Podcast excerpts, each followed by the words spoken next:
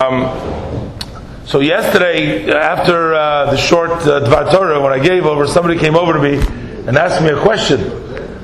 Uh, we, we learned yesterday from the Rashi that the reason why it tells you the age of Levi, that Levi lived up to 137 years, so that you can figure out from this when the slavery actually begin, began in Egypt, since we know that Bayomos Echov V'chol Hader Ahu, that the slavery began uh, after that uh, entire generation passed away of Chol Echov. Levi was the last one to pass away. So since we know uh, that it only started after Levi, we can figure out, as we figured out yesterday, it comes out from the Rashi, comes out to 116 years from the time they were 210 years from the time that Yaakov came down in Mitzrayim, but it was for 116 years that they served over there. So somebody asked me, what? So somebody asked me, why did, if, if that's why doesn't the pasuk just say that they worked for 116 years and not tell you the ages? And I was going to answer him. He left quickly, but I was going to tell him, what would the rabbi give us Russia then? if the pasuk would have said that, then I wouldn't have to teach anything. tells you in an obscure way, so b'meila, uh, you can come and figure it out. But of course, it tells you the age also, and the Torah teaches you many different ways in a roundabout way. Uh, just a very uh, short uh, word again. You know, this parsha, it's sort of a following from follow up from the last week's parsha uh, Moshe Rabbeinu was sent by God uh, to help the Jewish people. But as it turns out, not only did it not help, but Parai actually increased the burden and he made it a lot worse for them. So Moshe Rabbeinu complained to God. He says, How could it be? You know, how could it possibly be? It doesn't make any sense. You know, you're sending me for a mission to help, to do good but you know you haven't saved them. Why did you send me? Why did you do bad for these people? So what does God answer him in this week's parsha? So God says to him, according to, I mean, there's very different interpretations, but one interpretation of Rashi, Rashi says, oh, Rashi says, God says to Moshe, you know what? I am feel terrible about the righteous people that have passed on already. He says, you're not like Abraham, Yitzchak, and Yaakov. Shem says, Va'era Lavram Yitzchak Vel Yaakov. I've made them a lot of promises. I've told them different things. And I've never come through to them. Yet they never questioned. They believed. They believed. They just took it with the emuna, pshuta, just simple faith. And they took God for His word. And you, Moshe Rabbeinu, are asking right away this question. God sort of says, I miss the, the obvious Abraham Yaakov, who followed me faithfully. So it seems like almost from this conversation over here that Moshe Rabbeinu was lacking some emuna, like the Avraham Yitzchak Yaakov. You know, they had the emuna and the belief in Hakadosh Baruch Hu, and uh, Moshe Rabbeinu had questions and he was challenging God. He wanted to know why. But it's a little bit, you know, surprising that the Torah, A, we know Moshe Rabbeinu was the seventh. If we start from the tzaddikim, and he's considered the seventh generation. Moshe Rabbeinu, when you count the generations uh, from from Abraham Avinu, he's the seventh generation, and we know that the Kol Hashvim Chavivin, seventh are special. He was on a very high madrega, and so it's kind of hard to to just simply understand it that Moshe Rabbeinu was lacking faith, and of course, why would the Torah tell us about uh, this fact, you know, tell us something derogatory about Moshe Rabbeinu, uh, but it must be that it's a very profound lesson over here. It's a, like very important for us to really know this. It's very, it's it's for us to understand it.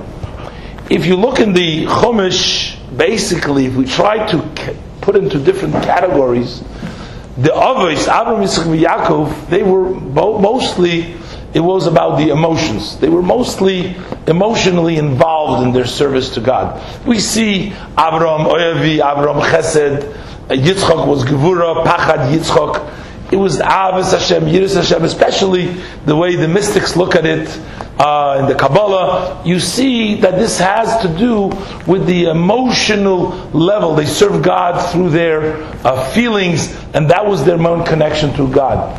But Moshe, on the other hand, he served Hashem. He was the one that brought down the Torah. The Torah, he was connecting to Hashem on an intellectual level. Moshe Rabbeinu, uh, his level was to try to understand.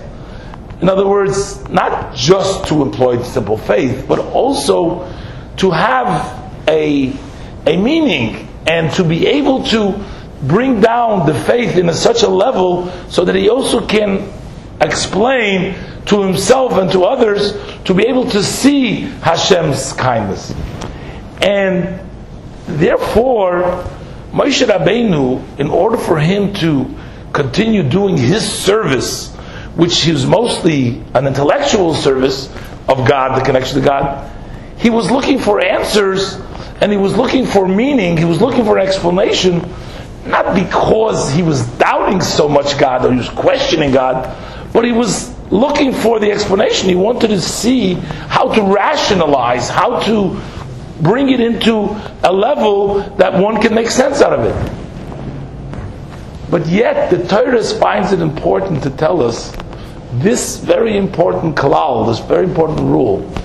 As much as we are expected and required to use our intellect to try to investigate, and you know, unlike other uh, religions, lahavdil, who just say you have to go blindly follow, just accept, and ask no question, Yiddishkeit allows for questions. Yiddishkeit, Judaism, our faith allows for questions. And we look and we search for answers. Of course, if we don't have the answers, doesn't mean that it changes our belief. But that's what Hashem was basically writing in this parsha and telling us, notwithstanding the fact that we have to investigate and we have to use our intellect, but we have to remember that the bottom line is that it has to all be based on the Reishis Chochma Yiras Hashem. It has to be very strongly founded and very anchored very deeply in a deep rooted faith in Hashem, so that notwithstanding the fact that if you have a question and you're looking for an explanation, but yet that shouldn't weaken you, that shouldn't cause any. Um, any shakeup and to continue to believe that at the end, as we see in the story of Yetzias Mitzrayim, that it all ended up in a very positive way. Now, of course, in this simple uh, reading of the Parshas, it's still hard to understand. What did the Jews do? How come did they, why did they have to go down to exile? They didn't do anything wrong. Why did they go Mitzrayim? Hashem said to Avram, Avinu, they will go down, Zaracha, they will be and they will serve them, they will afflict them. But why, what did they do? Why was it necessary uh, for them?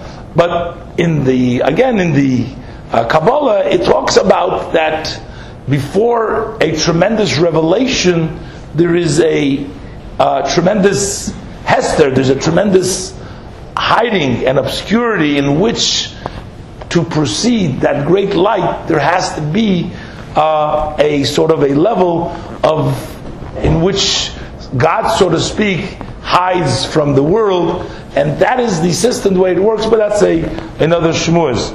I also just wanted to take this opportunity and. Um, I think from the feedback that I've gotten, uh, everybody, that this was a, a very, uh, very special move, and I want to be Makir Tova very much to Rabbi Miller, who's not here now, and was hoping maybe tomorrow will be here for the last day, but I did want to express my Hakaras HaToiv to him for making this arrangement, because speaking to the people of the community, I think that everybody is really uh, happy and feels very good that two shuls, two different nusachs, you know, get together to support each other. And, you know, we all having an easier time making this during this time of the year.